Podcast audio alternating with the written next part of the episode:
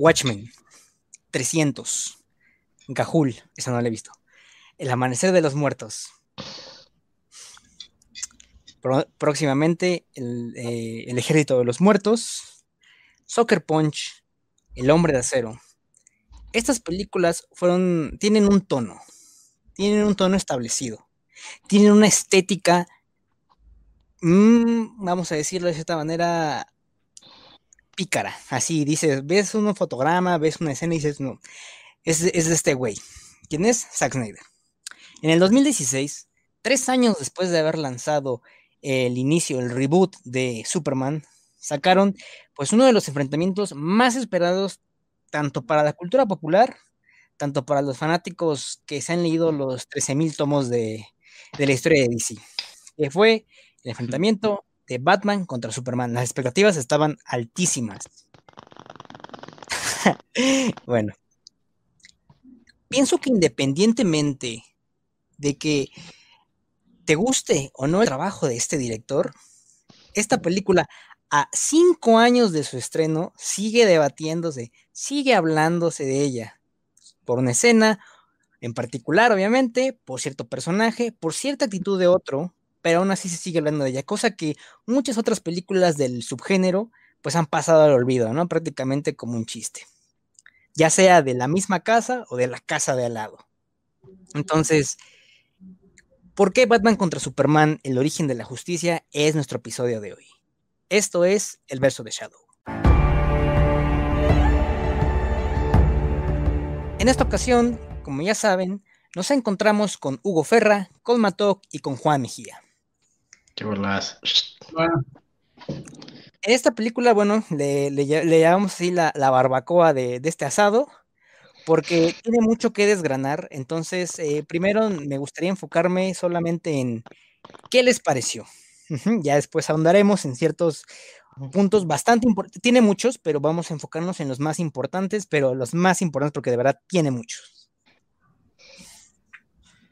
A mí me gustó mucho la, historia. O sea, la verdad, incluso después de que la vi, yo creo que sí la vi en el cine, o sea, cuando salió, y sí había visto Man of Steel, ¿no? Entonces la vi, o sea, me encantó, o sea, la escena de la muerte de Superman, o sea, sí, me, sí la sentí, o sea, sí me, o sea, sí me agradó bastante la película en, en general y este, incluso teniendo en cuenta algunas referentes de, de, qué es Superman, qué es Batman, qué es Lex Luthor y demás. O sea, tomando todo ello, o sea, me agradó bastante, ¿no? Para mí fue una sorpresa, digo, tampoco es que sea como experto en el humor de los expertos en el cine, pero yo me esperaba que hubiera tenido así tanto odio al punto de tirar el proyecto, o sea, a lo que podemos decir actualmente es que o sea, ese proyecto sí está si bien no muerto, o sea, sí está de plano, alguien ya se decidió y ya va, vamos a empezar otra vez, ¿no? Y vamos ahí a ver Snyder, a ver qué, qué logra rescatar, vamos a darle chance y a ver qué logra sacar, ¿no? O sea, esto en el punto actual. En ese entonces, o sea, vaya, o sea, no me hubiera imaginado que hubiera recibido tanto, tanto problema, ni siquiera con el, como decías, esa, ese argumento, por así decirlo, ese clímax de la película y, y muchos detalles de la película que no terminaron por gustar.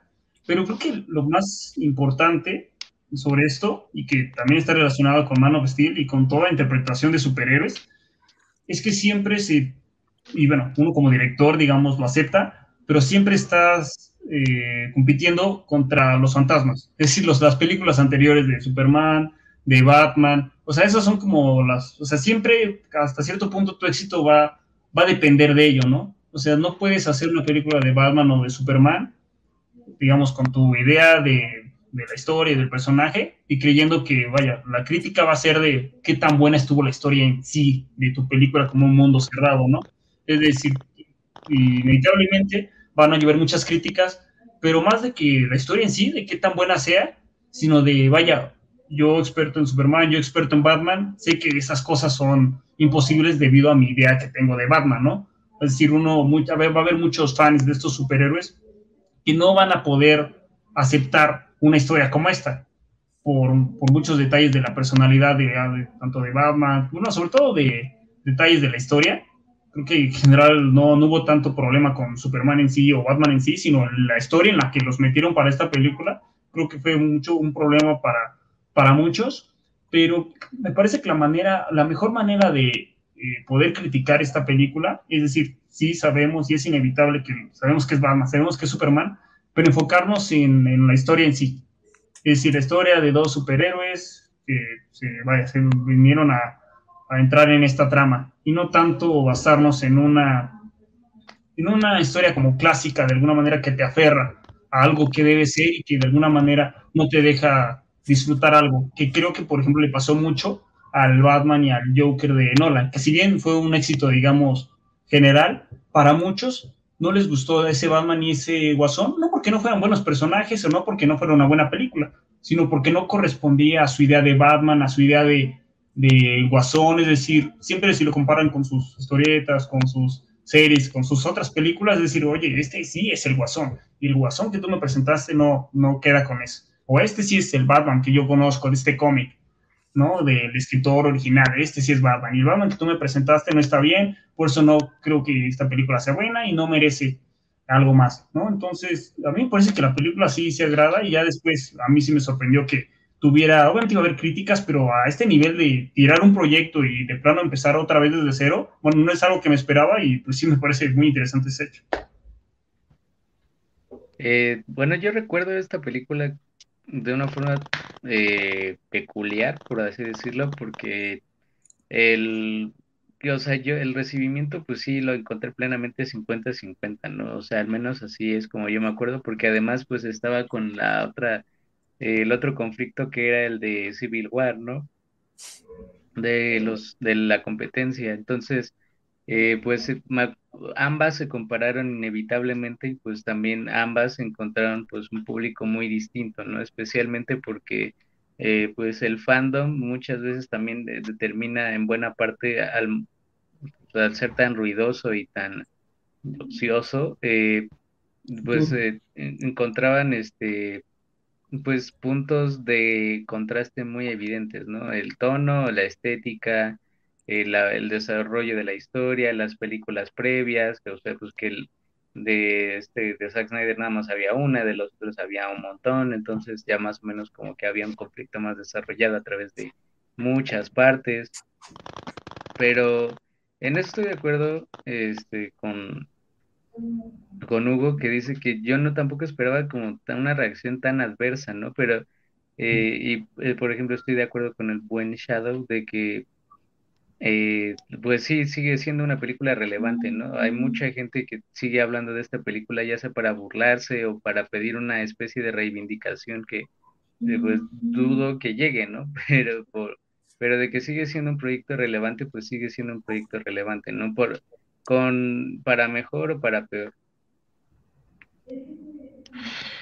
Yo la película la verdad es que la disfruté bastante y bueno, precisamente la película que hablamos en el episodio anterior ya está, pues la disfruté al mismo nivel.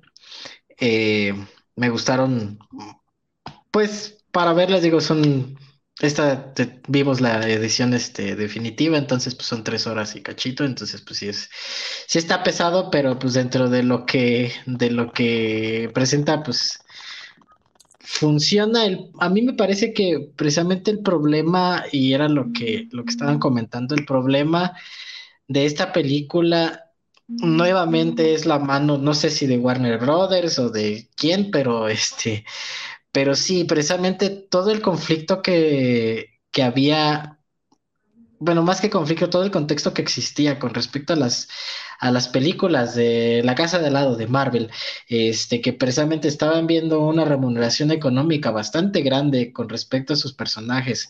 Eh, y este aprovechamiento, pues sí, eh, desembocaron en que esta película, una, durara tres horas y, bueno, la original creo que dura dos horas y media, ¿no? Y que aparte para que dijera, no, es que mira, es que esto era lo que quería decir el director, te pusiera en una edición definitiva, este, me parece que sí es consecuencia total de, de, la mano de, de, los ejecutivos. Y pues al final de cuentas el, el, el conflicto pues sí me parece bastante apresurado. Eh, sí me parece que es como tratar de mete, todas las cosas mete el conflicto contra Batman, contra Superman, vete este, a Lex Luthor, vete a Doomsday y aparte mete a este, Wonder Woman y aparte mete que van a poner otra vez a la Liga de la Justicia, ta, ta, ta, ta, ta. ¿No? Entonces en eso, en eso se van sus tres horas, que bueno, como una persona que tiene como ciertas, este, ciertas referencias, pues dices, ah, no mames, pues está chido, ¿no? Pero pues, y digo, pues, a final de cuentas es entre comillas, cultura general, entre comillas, comillas, comillas, pero pues sí, este, sí me parece bastante apresurado, ya, digo, ya hablaremos, este, con respecto a esa escena, bueno, supongo que vamos a hablar de la escena icónica y recordada, pero me parece que también, también es consecuencia de esto. Para el público, para nuestra audiencia, mandé a ver la versión extendida, la versión Ultimate, como así se le titula, a, mis queridos compañeros. ¿Por qué? Si bien los motivos por los que se pelean siguen siendo los mismos, la resolución sigue siendo la misma, eh, los efectos siguen siendo los mismos. Hay ciertos detalles que se pasan por alto, pero por alto en, en la edición, bueno, en la versión este, Ultimate, que son, vamos a empezar, el plan de Luthor. El plan de Luthor desde un inicio, eh, que es Luthor, que interpretado por Jesse Eisenberg, que ahí este, eh, uno le dice, no, que es que es el Joker, no, que es el, el, el iba a decir el guasón, pero es un pleonasmo, no, que es el acertijo, ¿no? Entonces, eh, tal vez le choque bastante a, mucha gente que, bueno, en, en, originalmente voy a tratar, voy a evitar decir en los cómics porque eso no se debe decir. Esta película se debe sostener por sí misma. Entonces, eh, originalmente, lo, también lo vimos en, en, Smallville, el ex Luthor no es calvo. El Luthor tiene su mata pelirroja, pero aquí, aquí lo ponen como, bueno, con su mata, ¿no?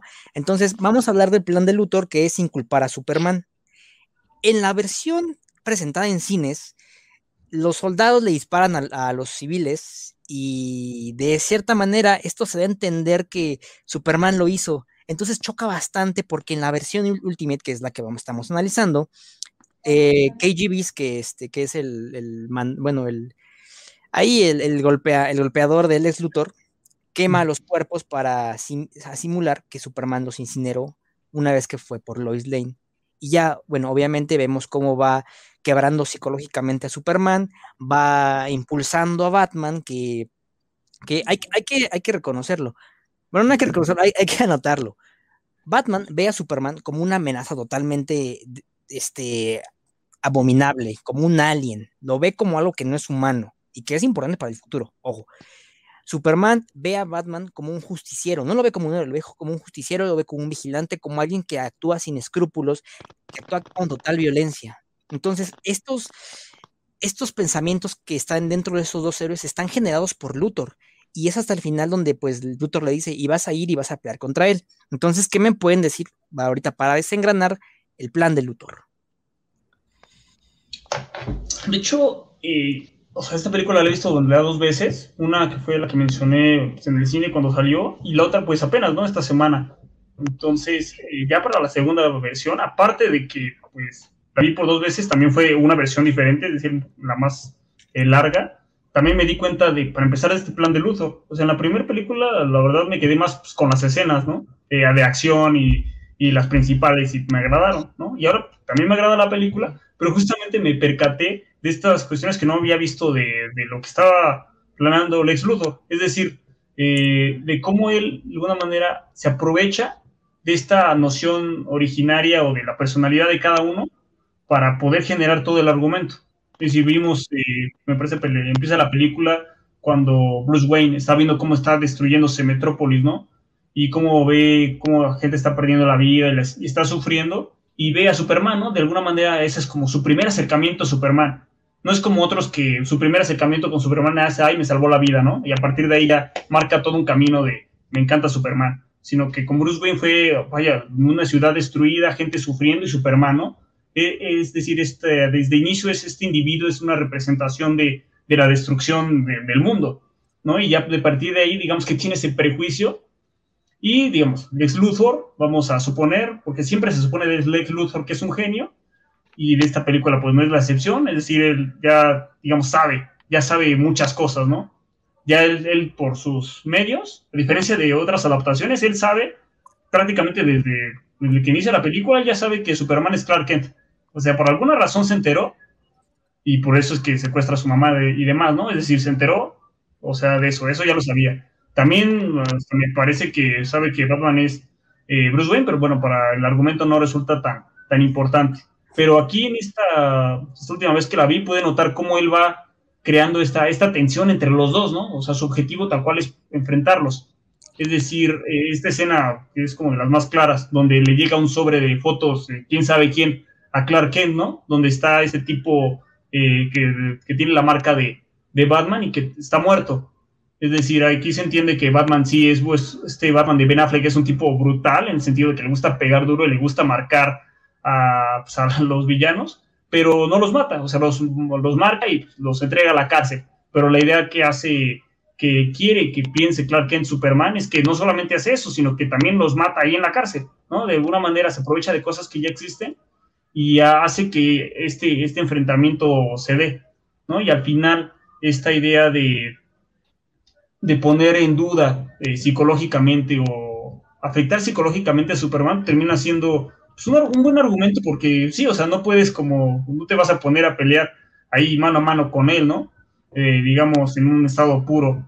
Entonces resulta muy adecuado que ocupes por un lado a, a Batman y ya después lo que ya no resulta tan creíble es como de, wow, soy un genio, planeé todo esto y aparte tengo mi plan B, Doomsday, ¿no? Y ya Batman no me falló y entonces aquí está Doomsday para hacer lo que el otro no pudo, ¿no? Es como de, vaya, sabemos que es un genio, lo aceptamos porque eres Lex Luthor, pero ya a partir de Doomsday, que él también lo haya planeado, resulta como, o sea, como un, ah, tienes que hacer mayor esfuerzo para creértelo, ¿no? O sea, también como te digo, te la crees porque presupones, en el momento que estás viendo una película de Superman, presupones a Superman, presupones a Luisa Lane, presupones que Lex Luthor es un genio que va a salir con cosas increíbles y por eso termina funcionando, ¿no? Pero a partir de ahí, de Doomsday en adelante, es como ya tienes que esforzar un poco más para, para creerte todo el plan gigantesco de, de Lex Luthor, ¿no? Pero me parece que es creíble, digo, por estos detalles que pues, él nota, digamos, gracias a sus recursos sabe que Clark Kent es Superman, entonces de ahí se aprovecha para meterle como cizaña en su trabajo de periodista, y después crear estos ambientes donde la gente duda de él,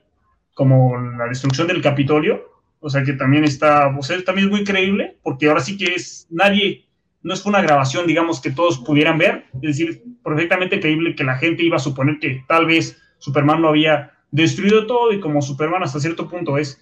Y también lo, lo encantador del personaje que es hasta un poco ingenuo, de que le, le encanta culparse a sí mismo de las cosas, pues digamos, Lex también se aprovecha de eso para que pues, ahora sí que Superman no en corto vaya y no, yo no hice eso, ¿no? Sino que se vaya a, sino que se vaya a pensar sus propias cosas y deja todos en duda. Entonces me parece que en general funciona el plan del ex Ludo, sobre todo si de inicio entras en esta lógica del que el tipo es un genio y sabe planear muchas cosas, y ya a partir de Doomsday ya es más enfocarte en la acción porque ya de plano créete que ese era su segundo, su plan B, sí ya está muy, muy pasado. Sí, eh, bueno, pues ese es un, como bien, eh, qué bueno que las mencionaste, ¿no? Para poner en contexto a todos. Eh, pues también es una de las diferencias, eh, digamos, significativas, ¿no? Porque en la otra película, pues sí, nada más se ve más como Alex Luthor como una especie de payaso, ¿no? O sea, y que, o sea, si bien yo creo que aquí quedan más claras las motivaciones y también, pues, como los aspectos, la importancia del personaje finalmente en la trama, porque eh, en la trama digo porque no eh, quizá en el futuro pues ya no fue importante porque van a rebotear todo según es la, la idea. Eh, al menos pues sí o sea se le ve como que algún propósito no a este personaje estaba aquí por eso porque tenía un plan tenía este también un método no o sea tenía ya las investigaciones y demás. Entonces eh, pues sí yo creo que es mucho más congruente esta aparición aunque debo decir que la verdad el personaje de Lex Luthor sigue sin convencerme también por la forma en la que fue interpretado, ¿no? Que según entiendo, pues sí, eh, a Jesse Eisenberg pues, le dieron rienda suelta y pues él quiso elaborar como un Lex Luthor más así, como más excéntrico. Eh, pero bueno, o sea, que creo que al menos ya con esto se le nota un propósito al personaje. Yo con respecto al ex Luthor digo, no, yo no tengo la referencia de la película anterior, eh, la película que se presentó en cines, pero a mí me parece que sí tiene una, o sea, me parece que los plan, el plan que tiene, pues sí tiene un propósito y me parece que tiene un propósito muy claro que se va explicando a lo largo de la película, pero a mí personalmente siento que que para tener un plan tan complicado, si bien, o sea, su, su, su pensamiento era muy, este, muy claro y muy intenso, ¿no? Pero no sé hasta qué punto a mí personalmente me justifica todo el plan tan complicado que, que, que, hizo, ¿no? Este, me parece que los motivos para esto, pues sí son un poquito, no sé, como endebles. Eh, en ese sentido, digo, funcionan para la película y funcionan para lo que quiere presentar la película, que es enfrentar a estos dos eh, monstruos de la cultura popular, bueno, de la cultura pop, pero sí, este, me parece que sí, de repente, como que nada más lo hace como, es demasiado, y me parece que se acerca un poquito al, a la idea de la, de la, de la dominación del mundo, ¿no? A mi parecer. Y aparte, dentro del mismo plan, me parece que sí tiene como que tiene demasiada suerte este hombre, ¿no? sé si es como que las, todas las cosas que quiere hacer le salen así, pero súper bien. Entonces, una de dos, o es un tipo totalmente genial y sabe perfectamente lo que, lo que está haciendo al grado de que parece un dios que adivina el futuro, o la otra es que sea Domino de Deadpool, ¿no? Que tenga el superpoder de la buena suerte, ¿no? Entonces, a mí, a mí sí me parece que esta, que este plan sí es como, ok, sí es bueno, tiene sus, tiene sus motivaciones, pero ¿por qué te complicas tanto? Así como, como dice Hugo, el plan es, es bastante elaborado, es bastante creíble, hasta lo de Doomsday, ¿no? Es como de, va, ok, Superman va, mata a Batman, te trae su cabeza, y ahora entonces, ok, Doomsday, mata a Superman. Y luego, o sea. Doomsday mata a todos. como que eh, ya, varias revisionadas este, veces que le he visto, sí es como que de, ok, aquí como que ya no cuaja tanto el asunto del plan de Luthor, pero, pero podemos decir que, como dices, ¿no? O sea, como que todo converge para tu suerte. Afortunadamente no se, no se matan estos dos, se unen y, terminan uniéndose en pro de la justicia, ¿no? Así de hay que salvar a los gatitos, hay que, hay que a los perros, entonces este, todo bien. Ahora, eh, vamos a hablar de otro de los puntos, y me atrevo a decir uno de los ciertos más grandes que tuvo esta cinta, es la elección de Ben Affleck como Batman. ¿Por qué, antes, antes de esto, por qué se eligió a un actor tan grande, tan maduro, si el Superman de Henry Cavill era joven. Bueno, un dato que, bueno, no afecta nada a la cinta, pero voy a comentar. Se eligió a Ben Affleck o se eligió a este tipo de actor tan grande porque necesitaba ver un contraste, un contraste de edades, de experiencia. Y pues, acertado o no, fue elegido Ben Affleck, que uno dicen que tiene la misma cara en todas sus interpretaciones, claro que sí, ha tenido, dos por ahí muy buenas, ya las comentaremos después, eh, que obviamente no son de superhéroes, pero ¿qué les pareció el tanque, el brutal Batman de Ben Affleck? Me parece que eh, en general, o sea, fue de las mejores cosas que todos, o sea, tanto los fans, eh, he notado, tanto los fans como en general les, les agradó de la, de la película. Es decir, incluso los que no les gusta esta versión de, de la historia de Batman Superman, o sea, creo que estamos de acuerdo en, o sea, aceptamos este Batman, ¿no? O sea, nos presenta una versión diferente de la de Nolan, pero no, no peor, ¿no? Vaya, eh, no sé si, digo, a mí también me gustó mucho la historia de Batman de Nolan, pero en cuanto a su manera de hacer las cosas, o sea, es hasta más atractivo el de Ben Affleck, ¿no? En este sentido de que es muchísimo más violento, ¿no? Se ve un contraste, eso sí, más notorio con, el, con Superman. Todavía el último Batman, que era el de, el de Nolan, era hasta siendo un punto más como estético, era más como cuidadoso, quizá. O su manera de pelear era como más cuidada, como más precisa, como de, lo, tengo que usar la violencia suficiente para completar lo que tengo que hacer, ¿no? Entonces, este, este Batman de Affleck también es efectivo, pero se nota cómo su estilo es hasta cierto punto, eh, pues por gusto, o sea, se siente como él tiene que hacerlo de esta forma, ¿no? Es decir, hay escenas donde te, la crees que pueda acabar con los villanos de una manera más, más sencilla, pero su estilo es como muy, muy fuerte, o sea, muy demoledor, por así decirlo. O sea, hasta llega a algunas escenas que es, este, hasta parece como demasiado que no llega para nada a gore ni algo así exagerado, pero sí, o sea, sí es un Batman muy, muy directo, ¿no? Este es, a diferencia del otro Batman de Nolan y de, este mismo Superman, o sea, él sí se ve que no tiene el problema de matar así directamente a quien se le cruce con tal de, de lograr las cosas, ¿no? Eso es algo como que genera un contraste muy notable, tanto con la versión anterior de Batman como con el, con Superman contra el que se está enfrentando. Es decir, es un Batman mucho más, por así decirlo, súper realista, súper realista en el sentido de que así como todos ven a Superman de que es la figura de salvación, como una forma de Dios, o sea, eres el el único que ve, a ver, oye, sí, o sea, es una alienígena que en realidad no conocemos, pues nada.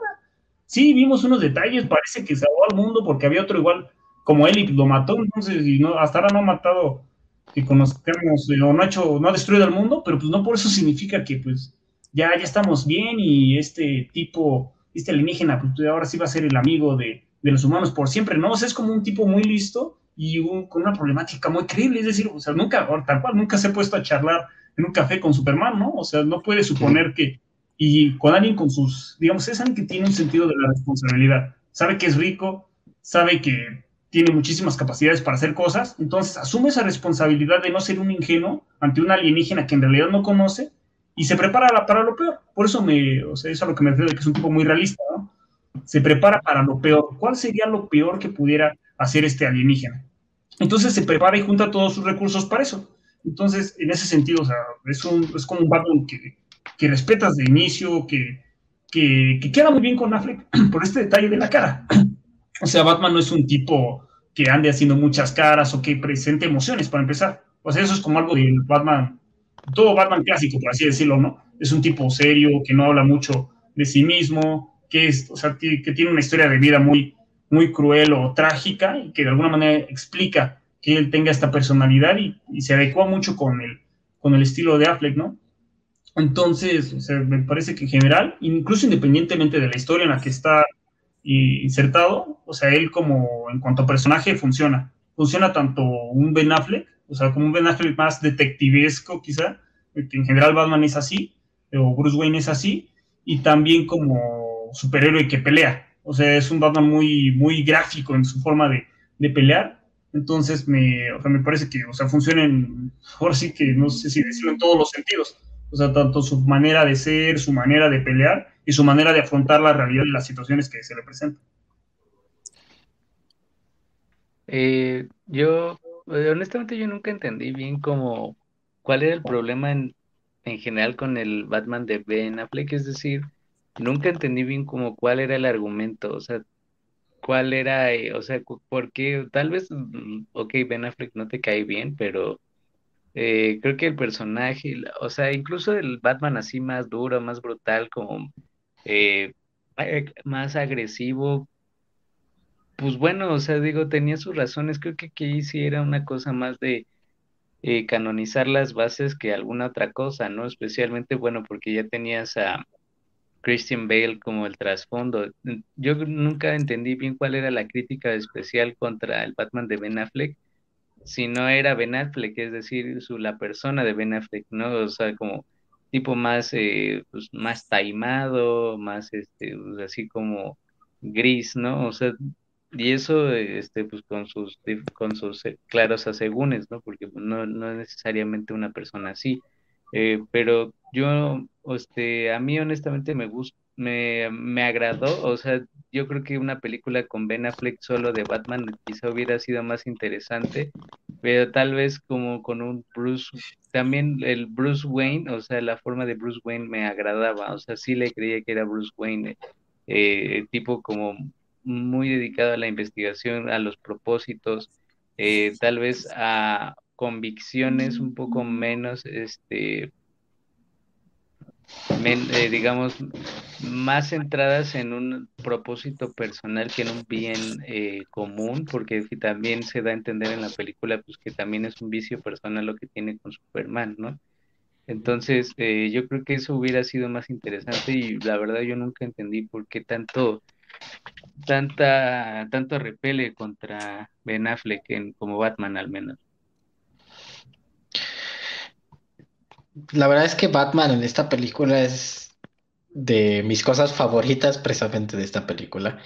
Este, precisamente por la interpretación que tiene eh, con respecto a que es un Batman, pues de alguna manera no, no sé si decir en decadencia, pero sí precisamente como dice Mauricio, muy viciado por sus propias ideas, ¿no?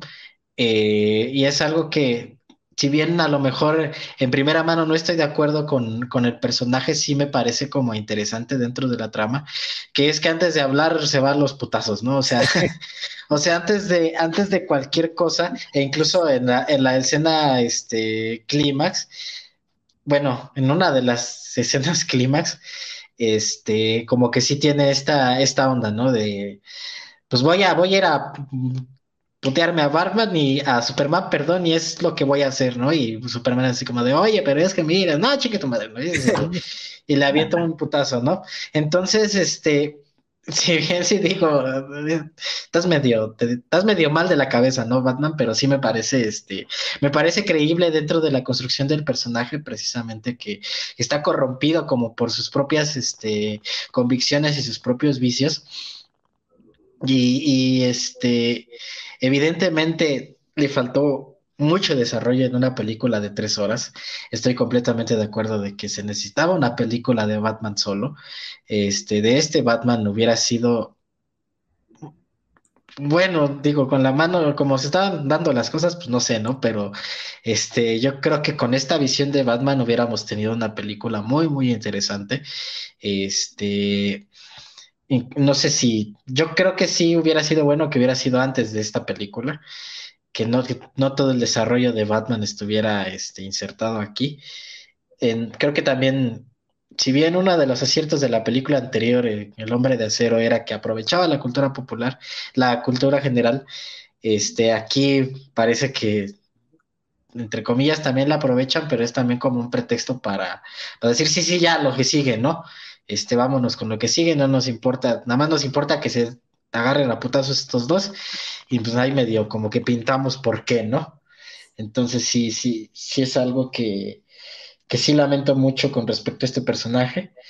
Y también como un apéndice, su relación con Alfred es genial, ¿no? O sea, este Alfred es, es, divertidísimo y también me parece como muy, le añade mucho al personaje como en esta onda de ser su conciencia, de decir, pues no mames, también tú, ¿por qué lo estás marcando, no?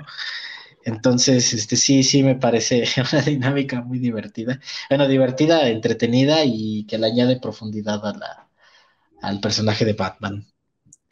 De hecho, esto que dices de, Alfred rápido, eh, esta conversación que tienen ahí cuando ya le dicen que va a ir por la kriptonita y le dice que vas a ir a la guerra, vas a ir a la guerra, y ahí le explica, ¿no? O sea, de, sabemos lo que van en las promesas, 20 años aquí en Gótica, es muy bueno, o sea, es como que este choque quizás de ideologías Alfred tratar de hacerlo entrar en razón, pero Batman, como dices, viciado, así ya dañado psicológicamente, porque eso es Batman. Batman está dañado psicológicamente.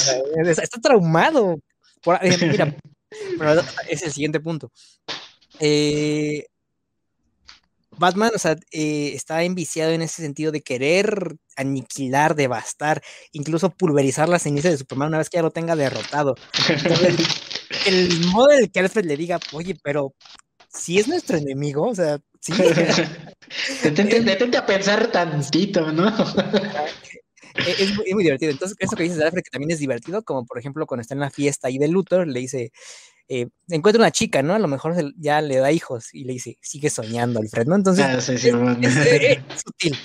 Ahora, eh, vamos a hablar ya en cuestión de la escena clímax que es el momento Marta, vamos a titularlo así. Y yo quiero iniciar este comentario. ¿Por qué? Hay una razón por la cual la película empieza con la muerte de los padres de Bruce Wayne. Que está bellamente rodada. Bellamente rodada está. A lo largo de la cinta vemos a, a Bruce traumado, vemos sufriendo, lo vemos Dios mío, lo vemos en el pozo más oscuro del mundo y a, través de ese pozo hay otro hoyo, ahí está ese Bruce, o sea, está sumido en la desgracia, está sumido en la oscuridad. Constantemente tiene estos traumas ahí con, con, su mamá. Hay una razón por la cual la última palabra de su padre fue Marta. Entonces, para mí, la razón cuando Superman le dice que está, quizás el diálogo ese sí ese sí lo pongo a discusión, está, pues pudo, ser mejor, pudo ser mucho mejor el diálogo, pero quizás la, bueno, la razón ahí por la cual eh, cuando le dice Marta, estás tratando de, estás dejando que ese hombre mate a Marta y que todo ese trasfondo que hemos venido a lo largo de las dos horas y media que ya pasamos, le explote ahí a Batman y que todo ese tiempo Batman vea a Superman como ni siquiera un humano y que descubra que este sujeto tiene una madre y que, oh sorpresa, Snyder no lo inventó, ha existido durante años, años y que, que casualmente sea el mismo nombre de su mamá también, pues es el detonante para mí ideal, perfecto. Ya les dije que el diálogo se puede mejorar, eso sí, pero es el detonante perfecto para que él entienda que Superman es humano, es incluso más humano que él. Vamos a hablar de la escena Marta. Sí, como he comentado al inicio de la película, a mí me sorprendió, o sea, después de verla por primera vez, que fuera tan rechazada, ¿no? En general, en general rechazada, y sobre todo que el enfoque de ese rechazo estaba enfocado en esa escena, vaya enfoque enfocado, ¿no? O sea, esa escena de Marta es, fue como el, o sea, el, lo que de alguna manera hizo que muchísimos lo rechazaran, ¿no? Sobre todo mucha, mucha gente que es fan ya de estos personajes, o sea, la rechazara como de una manera casi instintiva o, o subconsciente, o sea, de una manera muy intensa, ¿no? Y yo, vaya, en general intento como entender los motivos de, vaya, o sea, se ve que te molestó, o sea, como por qué, ¿no? Pero en general verá una cuestión de, pues eso nunca lo había visto, parece demasiado, o sea, es un giro demasiado, poco, o era poco creíble, o vaya, eh, de alguna manera te rompe con todo lo que estabas viendo en la película, o con lo que son estos personajes, pero vaya, eh, son cuestiones que a fin de cuentas yo nunca, nunca me terminaron como de, de quedar, o sea, a mí en el momento desde que vi la primera película y ahora en esta, hasta en esta segunda vez que la veo, me, o sea, le doy hasta más sentido. Precisamente porque lo que hace, una de las razones que hace que una escena, digamos, clímax funcione, es que muchas veces te retoma elementos de la película que ya habías visto, pero que no le habías dado como mayor importancia, ¿no? Desde el inicio. Y si ves una película, te presenta tal, tal, tal, ah, ok, ok, ok, y llega el clímax y en ese clima como que te das cuenta de muchas cosas que ya habías visto, pero no les habías dado como, como ese, esa importancia, ¿no? Y a fin de cuentas, en este clímax, justamente a mí, me, a mí se me hizo muy, muy presente todo lo que, toda la historia, lo que te había presentado esta, esta película de la historia de Batman con sus padres y su madre. Es decir, o sea, sí es algo que sí, o sea, sí es creíble, o sea, que sí, o sea, que yo sí me lo puedo creer y sí me, o sea, para mí es un argumento que sí funciona, precisamente porque Batman tanto en una cuestión histórica como en esta película, Batman no se explica, no tiene sentido sin la muerte de sus padres. Sin la muerte de sus padres, en la escena de sus padres muriéndose. O sea, no existe un Batman sin eso. O sea, la muerte de sus padres le, condena y le imprime toda la, toda la personalidad, toda su historia de vida. O sea, es de los elementos claves de ser de Batman. ¿no? Entonces, llegar a este punto, y aparte, bueno, eh, el hecho de haber dicho Marta, de alguna manera, el hecho de que dice que Marta de, o sea, tiene este, este problema además, digamos, aparte de que ya dijo Marta, el hecho de que creo que también fue importante, o sea, no solamente el hecho de que dijo Marta y que, ok, sí, eh, le, entran ideas a la cabeza, pero ya después que llega, digamos que empieza a dudar, pero ya después llega Amy Adams que le, explica a Batman, porque Superman estaba muy débil como para explicar algo, o sea, le explica que, hoy es que Marta es su mamá, ¿no? Cuando le dice, ¿por qué dijiste Marta, no? Ahí es cuando Batman como que se sacó de onda, pero tampoco es que está decidido a perdonar lineada, como que está en un estado de, o sea, como que no entiendo, ¿no? Algo me hace ruido, pero ya llega esta Luisa Lane y le explica, es que Marta es su madre y está por morirse, o sea, me parece que eso es tan importante como el hecho de haber dicho Marta en sí, o sea, porque de alguna manera eso cierra como todo este, este shock que estaba teniendo Bruce Wayne. Es decir, eh, no solamente le, o sea, ya está el shock de Marta, o sea, ¿por qué dices ese nombre, no? Me recuerda a mi mamá, pero además está en una situación como por la que yo pasé.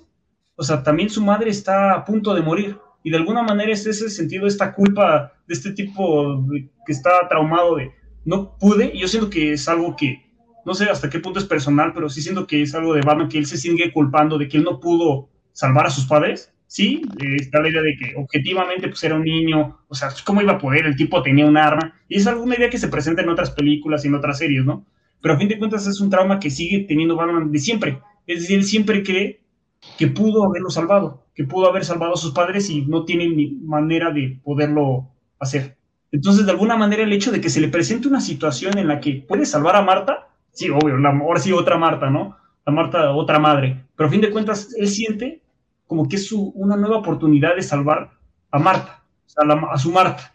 Siento que él, o sea, por la manera en cómo está presentado, de la manera en cómo cambia su convicción, de alguna manera no pierde convicción, simplemente le cambia el enfoque. O sea, toda la convicción que tenía en matar a, en este caso, Superman, con esa escena la enfoca toda esa, toda esa pasión, esa convicción, esa intensidad, la enfoca en salvar a Marta con la máxima intención. Y se le ve, digamos, en las expresiones, en su manera de, en el diálogo este que tiene con Alfred, ¿no? De que está absolutamente convencido de que ahora sí, ahora sí va a poder salvar a Marta, ¿no? Sigue siendo algo muy, muy personal. Y por eso también es que funciona este Batman. O sea, no es tanto de es lo correcto, es lo malo, quiero ayudar a este tipo que acabo de conocer. O sea, no, o sea, ahora sí voy a poder salvar a Marta. Por eso no te voy a fallar a ti, es decir, no me voy a fallar a mí. Ahora sí voy a poder salvar lo que siempre había querido hacer y nunca, y no pude, que fue salvar a Marta. ¿No? Entonces, por eso, digamos, son cosas que en el clímax, como que toda la película eh, que se estuvo mencionando, porque venía o iba a visitar a la tumba de sus padres, eh, sí, Marta Wayne, o sea, sí te hacen el presente, eh, sí te hace, sí te dicen que su mamá se llamó Marta, ¿no? Obviamente, si, si viste su lápida unos momentos, al fin de cuentas es algo que lo tortura por escenas de la película y al final termina siendo un, un momento que cierra, cierra como todas esas escenas, ¿no? Entonces, por eso me parece que funciona y es creíble que no, que en ese momento haya decidido cambiar su convicción totalmente y enfocarse en otra cosa. Entonces, o sea, es algo que funciona y por ello, pues, igual, sigo, sí, me sigue pareciendo interesante que haya sido tan, tan rechazado, ¿no? A ese nivel. Eh, yo creo que el problema estuvo en la actuación y y aquí insisto en Henry Cavill, ¿no? O sea, ahorita tiene muchos fans por alguna razón, ¿no? La neta no, no me lo explico, este, porque es gamer o además de que pues es guapo y lo que quieran, ¿no? Pero um, como actor a mí no me parece que sea bueno, ¿no? Si acaso su mejor papel fue en la de Misión Imposible donde salió y o sea, y que se ve bueno que pues con un director de, este diferente, pues o que le hubiera agarrado el modo, ¿no? O sea, la verdad no todos los directores le pueden sacar todo a los actores y aquí la actuación de él en ese momento fue terrible, ¿no? O sea, también el, el y también como dijo Daniel, la verdad me, lo, me robó la idea de el diálogo, o sea, claramente pues el diálogo no estuvo eh, bien enfocado, no era el momento, la música, yo creo que el momento en general, si bien, o sea, creo que también depende mucho de la forma de la interpretación de las cosas, de la subjetividad personal, o sea, de cómo se interpretan las cosas, porque si bien puedo entender y puedo enlazar el significado de la escena inicial con este momento climático, la adjetivación y el desarrollo yo creo que no fueron ideales para, porque finalmente ese momento sigue siendo un momento muy chistoso para mucha gente, ¿no? Entonces, eh, y que además pues, causó la ira de, mucha gente que no tenía nada que hacer, ¿no? O sea, este, entonces yo creo que aquí sí se conjugaron muchos detalles, muchos, eh, no sé, o sea, muchas cosas que no ayudaron al momento para comprender el significado que, por ejemplo, que explicó, ¿no? O sea, puedo entenderlo y tiene sentido, pero honestamente creo que en la película no se muestra en ese tipo de detalles más que de provenientes de una interpretación personal eh, y que se remata con la actuación, ¿no? O sea, la actuación de Henry Cavill ahí pues es, eh, pues es terrible, ¿no? O sea, ahí sí, sí es un momento a mí, me parece, no chistoso, porque, pero al menos no era, para mí no fue impactante. Yo estoy completamente de acuerdo que eh, si bien se, se medio entienden los motivos por lo que esta escena o esta, esta mención del nombre Marta es importante para los dos, me parece que el diálogo más que, más que criticable es la piedra lapidaria de ese momento. Eh, los diálogos y la actuación precisamente de Henry Cavill, porque mira, Batman como sea la reacción dentro de lo que cabe, pues es como de enojo y como de frustración y como de confusión, pero precisamente ese van a matar a Marta es como muy, es como precisamente una de las cosas que, que yo decía, no sé si en la película, en el episodio anterior o en este episodio, es que una de las cosas más fuertes de las cosas más criticables que tiene precisamente la película es, lo melodramático que es, ¿no?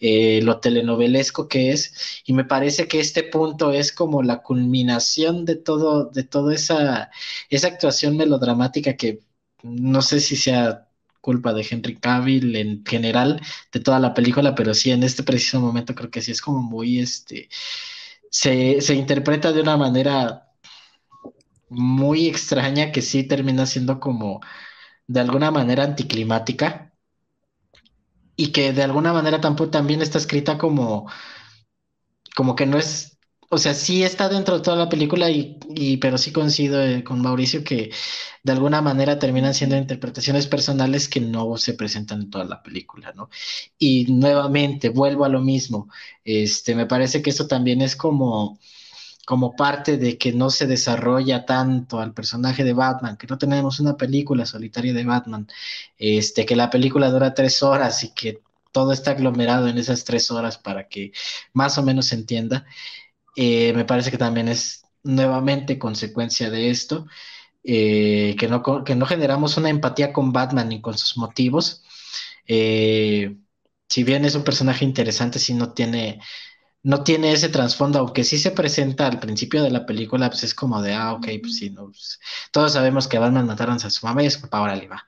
Pero nunca vemos ese, ese trauma dentro de toda la película. O sea, vemos acciones que, que generaron ese, ese trauma, entre comillas, pero nunca vemos como una profundización de él.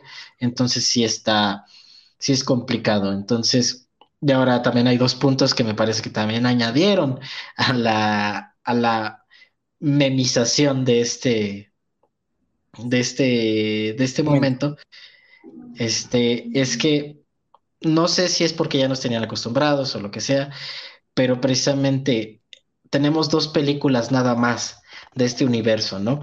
Tenemos dos películas en las que durante casi seis horas nos dieron la medio oportunidad de ponernos con los personajes. Entonces, no tenemos nuevamente no tenemos esa como empatía. Por ejemplo, digo, a lo mejor voy a generar mucha controversia, pero pues Marvel, si, si algo hace bien, es como tener estos payoffs o sea que como estas referencias a películas anteriores que te dicen, ah, ok, sí, ah, ok, entonces como que sí levantan ese, ese sentimiento de que estuviste ahí en el momento que pasó la, la, situación y entonces como que sí dices, ah, sí, pues todo, todo Endgame se trató de eso, ¿no? Entonces, si algo, si algo funciona precisamente en ese sentido, es como tener ese payoff, ese que invertiste tu tiempo en películas de este universo y al final te dan como ese, esa referencia que es importante para la trama y pues dices, ah, ok, como que es callback. Entonces, pero, y en estas películas que son dos, pues no hay nada de eso, o sea, precisamente como no hay una construcción de un universo, pues esa escena, tanto por la actuación como porque no hay una empatía y como que no tienes nada atrás que respalde ese, ese sentimiento de que, ah, reconozco esto porque esto pasó en la otra película, esto pasó, ta, ta, ta, pues sí, eh, vuelve a esta película un meme y pues también, como dice Mauricio, ¿no? De repente, pues, pues a final de cuentas, pues es la cultura del meme, ¿no? Que es la repetición, la repetición, la repetición, y pues se volvió parte de alguna manera de la cultura popular, de la cultura pop, aunque precisamente como decíamos en la película, en, en episodios anteriores, pues no necesitabas ver la película para disfrutar de los memes, ¿no? Claro, claro. Estoy de acuerdo contigo. Este, estás despedido. Adiós. Eh, eh, ahora, vamos a entrar, creo que eh, si bien la escena Marta es un punto crucial en la película importante, otro de ellos es la muerte de Superman, ¿no? Al principio me costó trabajo, ok, como dice, dice Juan, necesitas tener como todo un, background que te respalde todos estos motivos, ¿no? O sea, ¿por qué Superman está muriendo en su segunda película? Eh, nos estuvieron acostumbrados, obviamente, eso, eso, es innegable, es, obvio. Entonces, eh, quiero que me hablen por qué, o sea, qué les pareció la muerte de Superman en su segunda película. Que para mí, lo resumo en, Superman murió para inspirar a, a Batman a salir del hoyo en el que estaba. Inspiró a Wonder Woman a salir también del exilio en el que estaba. Ya también vimos en Wonder Woman 84 que, que también tuvo su aventura ahí, ¿no? Antes, ¿no? Pero Wonder Woman te dice, pasé 100 años en el exilio. Y Batman lleva todos estos 20 años así igual eh, odiando, odiando casi casi a todos en, su, en, su, en su papel. Entonces, ¿qué me pueden decir de la muerte de Superman en manos de Doomsday? Ok, hay algo que también se ha estado mencionando en este capítulo, es que el principal problema de, este, de esta película y de este universo en sí es que se siente demasiado apresurado, ¿no? O demasiado, demasiado en tan poco, ¿no? Sobre todo si lo comparamos con un mundo que por más que obviamente puede tener críticas, el mundo de Marvel tiene un orden y, o sea, tiene un sentido y, va avanzando y está, está muy bien estructurado en sí. O sea, desde las películas eh, individuales de los superhéroes, es decir, se dan, todos, se dan su tiempo para hacer a un, arma, un Iron Man, para explicar sus orígenes, sus motivaciones, su historia de vida ¿no? También hubo un Hulk, un Thor, un Capitán América. Ya de ahí los vas juntando en algo, de alguna manera ya tienes bien cimentadas las bases de los personajes y de ahí te permite eh, crecer, ¿no? Hasta cierto punto. Entonces es un, digamos, algo que se hizo con paciencia, con orden y te permite muchas cosas. Aquí el principal problema de estas películas es justo que es, tienes demasiada información y demasiada, demasiado en tan poco tiempo.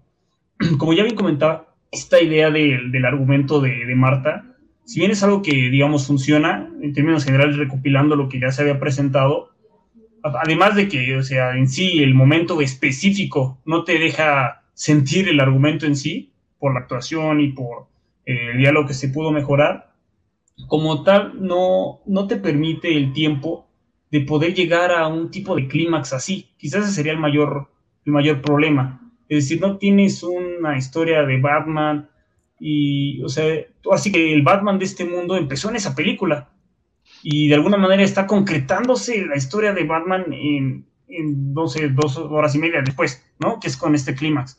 Entonces, es, por más que sí es, sigo sosteniendo que es un argumento creíble, termina resultando poco, tienes que tener mucha imaginación y mucha imaginación como la mía para que ahora sí que termine resultando un enfoque que funcione de manera general y bien, o sea, que puedas decir, esto está bien hecho y es una película que cualquiera pueda ver y con cuestiones básicas pueda generar un buen efecto, ¿no? Entonces, es algo que de alguna manera condena, condena estas películas desde su concepción, es decir, de que todo lo quisieron hacer muy apresurado, como bien creo, me parece, eh, menciona Mauricio en, en este capítulo o en otro, salió a la par, me parece que, que Civil War, casi casi de Marvel, que es una película que, digamos, tiene mucho más sentido, porque de alguna manera es un arco sólido, maduro, que va, que llega a un punto y que tiene sentido, ¿no? Y que, o sea, está bien, o sea, está bien, te lo crees y se va desarrollando bien. Y aquí de, de repente ya, o sea, todavía ni te presentan a Batman y ya está peleando con Superman, eso de inicio ya te resulta como complicado. Y ahora en cuanto, ahora sí que la muerte de Superman es más de esto que estoy mencionando, o sea, en realidad, pues sí, ya, ya tuviste un mano of Steel, o sea, una película sola de Superman, o sea, está bien, pero ya, se me hace demasiado que en la segunda película, tal cual de Superman, o sea, ya, ya lo mataste, ¿no? O sea, me parece como demasiado, o sea, o sea, son muchas cosas que se van juntando. O sea, ya, solo tienes una historia de Superman. Ya en la segunda historia de Superman ya metes a Batman, ya metes a Wonder Woman, ya metes a Lex Luthor, ya metes a Doomsday, y luego metes la muerte de Superman. O sea, es, es demasiado. O sea, me parece que en sí todo esto que estoy mencionando no, no es un problema así que lo presentes, pero sí en tan poco tiempo y, o sea, todo eso que he dicho son dos películas. Y prácticamente todo ha sido en Batman Superman. O sea, ha sido demasiado, es como mucho, o sea, es mucho y no te permite generar la empatía total con Batman, que por más que podamos ya verlo en retrospectiva, como este es un buen Batman, o sea, es un buen Batman, pues en realidad no te das tiempo de, para disfrutarlo, ni para conocerlo, ni sentirlo del todo, y, con este Superman tampoco. O sea, entonces el hecho de que se hayan dado tantas, tantas cosas, al final terminas eh, muy extasiado, eh, pero muy... Has comido demasiado más de lo que deberías, ¿no? O sea, como que ya, o sea, estuviste, estuviste comiendo, lo disfrutaste, pero estás comiendo, comiendo, comiendo y ya te llenaste y ya, ya te dio asco, ¿no? O sea, es como demasiado.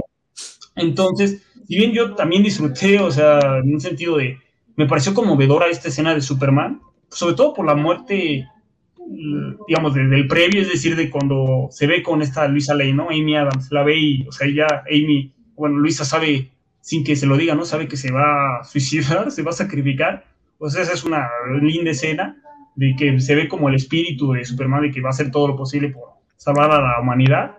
Ya después la, la escena en sí, que es de que, aparte de que ya está atravesado, pues eso no le da como temor, ¿no? Es, decir, ok, sí, me vas a matar, pero, o sea, yo tengo que hacer esto, ¿no? Porque soy Superman y tengo valores y tengo convicción, entonces, o si me vas a seguir matando mientras yo te mato, ¿no? Eso es una, me parece que es una buena escena, pero eh, como comentaba, o sea, es demasiado, se presentan demasiadas cosas en la película. Y al final, de hecho, lo mejor de la muerte de Superman, de que en sí me agradó la muerte, sí termina siendo como algo que termina sacando del closet, por así decirlo, a Batman y a Wonder Woman, ¿no? O sea, sí es como una buena manera de presentarte lo demás.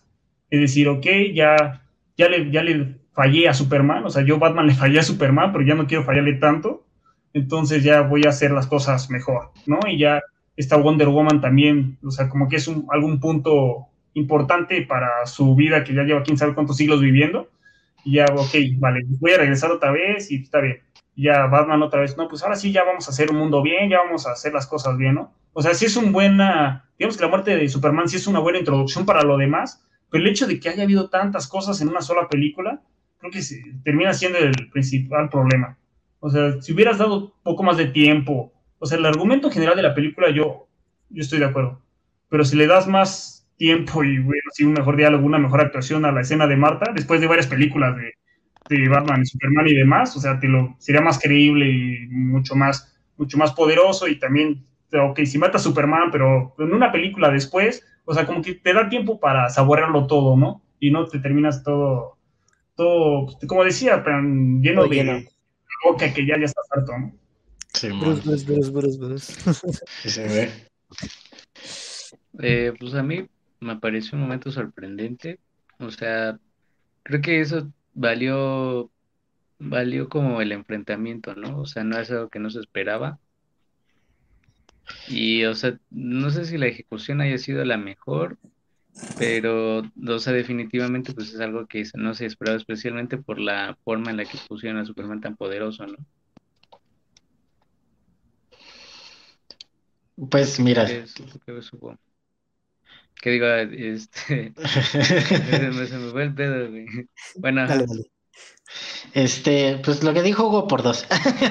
sí, creo que, creo que precisamente uno de los mayores problemas es que eh, te dan todo como muy apresurado y como que te, te, lo empujan todo y todo termina muy rápido, ¿no? O sea, sí es como que eh, el problema también de esta película es que también se puede considerar un Superman 2, ¿no? O sea, es como de, ok, es Superman 2 y matan a Superman en su segunda película, donde apenas aparecía Batman, es como de, espérate, ¿no? O sea, se me está yendo todo entre las manos. Eh, y en el sentido en el que, sí, precisamente esta, esa escena es de alguna manera conmovedora porque sí, sí, sí, sí, sí dices, ah, nomás y lo mató. Digo, se sabía que no se, sí se ay, Drake sí se murió, ¿no?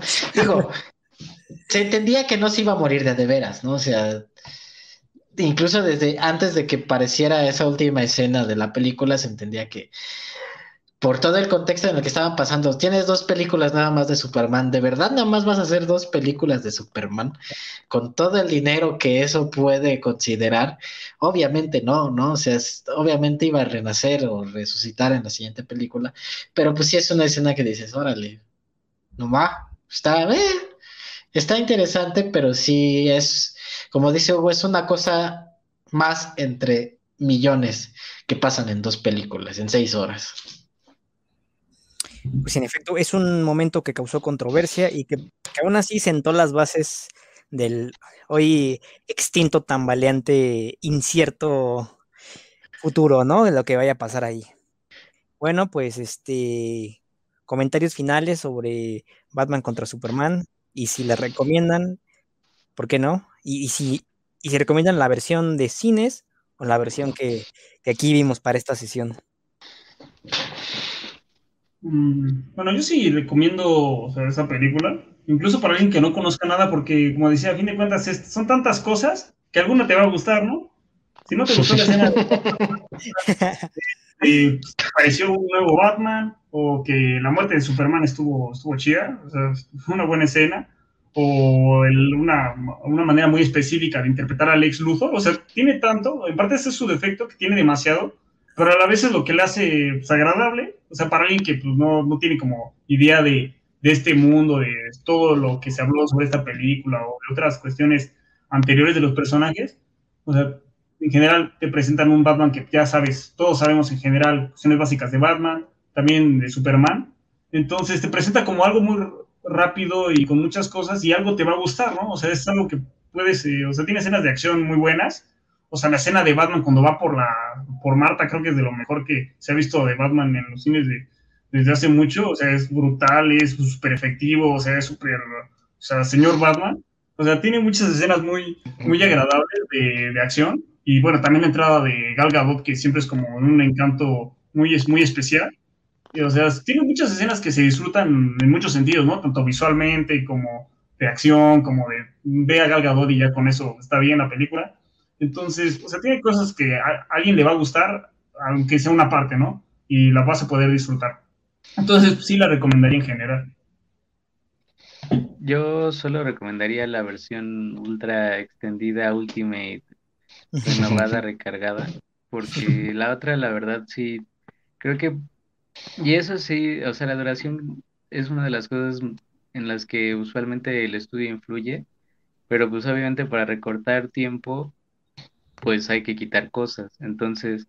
Eh, eso se nota que pues es como la versión comercial y la, el, el, corte del director, pero pues el corte del director no siempre es respetado pero tampoco eso quiere decir que realmente una todos los cabos. Entonces, eh, yo, yo sí digo que si alguien realmente está interesado como en ver que la película plantea originalmente, especialmente lo del plan del Lex Luthor, que eh, porque en, la versión de cines Lex Luthor no, para mí no tiene ningún sentido que, estuviera más que como Star Power de JC Eisenberg y que ahí, ahí fue cuando, en esa interpretación fue que se cayó el, aquel mito de JC Eisenberg o sea, de que era buen actor y todo eso, ahí fue cuando se cayó.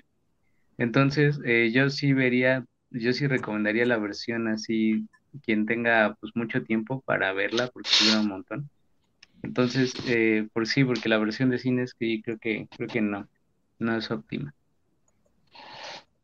Sí, yo también recomiendo digo, si, si es tu primer acercamiento a la película, pues mejor vete, ya te vas a gastar dos horas y media, pues mejor gástate tres horas, ¿no? O sea, digo, si ya, si ya vas a, si ya vas a este a invertir tanto tiempo, pues mejor échate esta que pues está, tiene, tiene un poquito más explicado lo que pasa en la película, ¿no? Eh, sí, sí, sí la recomiendo, pues, mira, para pasar un buen rato, como dice como dice Hugo, tiene cosas ahí interesantonas. Este tiene un Batman que a mí, a mi agrado, es bastante bueno. Y pues también, también la aparición de Wonder Woman también me parece una de las mejores introducciones de la película. Eh, introducción pues, para una película que, es bastante buena también. Bueno, a mí me gusta mucho. Eh, y nada más como un comentario que me sacó muchísimo de onda, que también que es un problema también hollywoodense muy, muy cañón. Es la escena de los del Día de los Muertos a huevos. Si llegaba Superman en, a México a huevo, tenía que ser en el Día de los Muertos, ¿no? No conocen otra festividad que no sea el Día de los Muertos y también está esto de Spectre y todo eso, ¿no? Entonces, pero nada más como apéndice que me pareció muy divertido, divertido y también como que ah, otra vez, ¿no? Pero bueno, ahí lo dejo. Pues sin duda, Batman contra Superman, eh, tanto el trabajo en la película, tanto el trabajo como el director te puede gustar, te puede no gustar, lo puedes odiar, lo puedes amar, pero creo que no hay punto medio o casi no hay punto medio entre este, entre este, esos temas, ¿no? Eh, un dato también, bueno, no dato, pero también a lo que es, menester mencionar es que tal vez para niños pequeños eh, ver una película así, no, ¿eh? O sea, es como de, mm, hasta les puede aburrir, se pueden dormir, mamá, ponme algo con más color, entonces, pues esas fueron las críticas que, que se inventaron, pues la siguiente cinta que ya veremos, esperaremos analizar, y nada, ¿no? Yo nunca lo he ocultado, es mi película favorita del género de los superhéroes, nunca se lo he ocultado a Hugo, a Juan, a, a, Matok, entonces este, yo amo Batman contra Superman, y, pero cuando yo veo Batman contra Superman, yo estoy claro de que no voy a hacer nada en todo el día, porque pues como dice Juan, son tres horas, ya más ahorita en nuestra edad, pues tres horas pues ya es mucho, mucho, mucho en el día. ¿no? Como un sábado o un domingo que de plano no vais a hacer nada, ¿no? Entonces, aprecienla, véanla, no se dejen guiar por otras opiniones. Eh, yo sí recomiendo verla, sí recomiendo verla sobre muchas cosas. Hay mucha, hay mucha carne en esta barbacoa. Que, que, las referencias este, cristianas, que las referencias este, a, otras, a otras obras, que no sé, hay, como dice, hay muchas cosas y algo, algo te debe gustar de esta cinta. Eh, también el soundtrack es muy, es muy, es muy bello, la fotografía, como ya le dije, está pulida, increíble para mí, o sea, es algo que creo que no le puedes poner Touch Snyder, o sea, no, no. Entonces, este, pues nada, esto fue el análisis de Batman contra Superman, el origen de la justicia en el verso de Shadow y nos vemos en la próxima. Gracias por estar.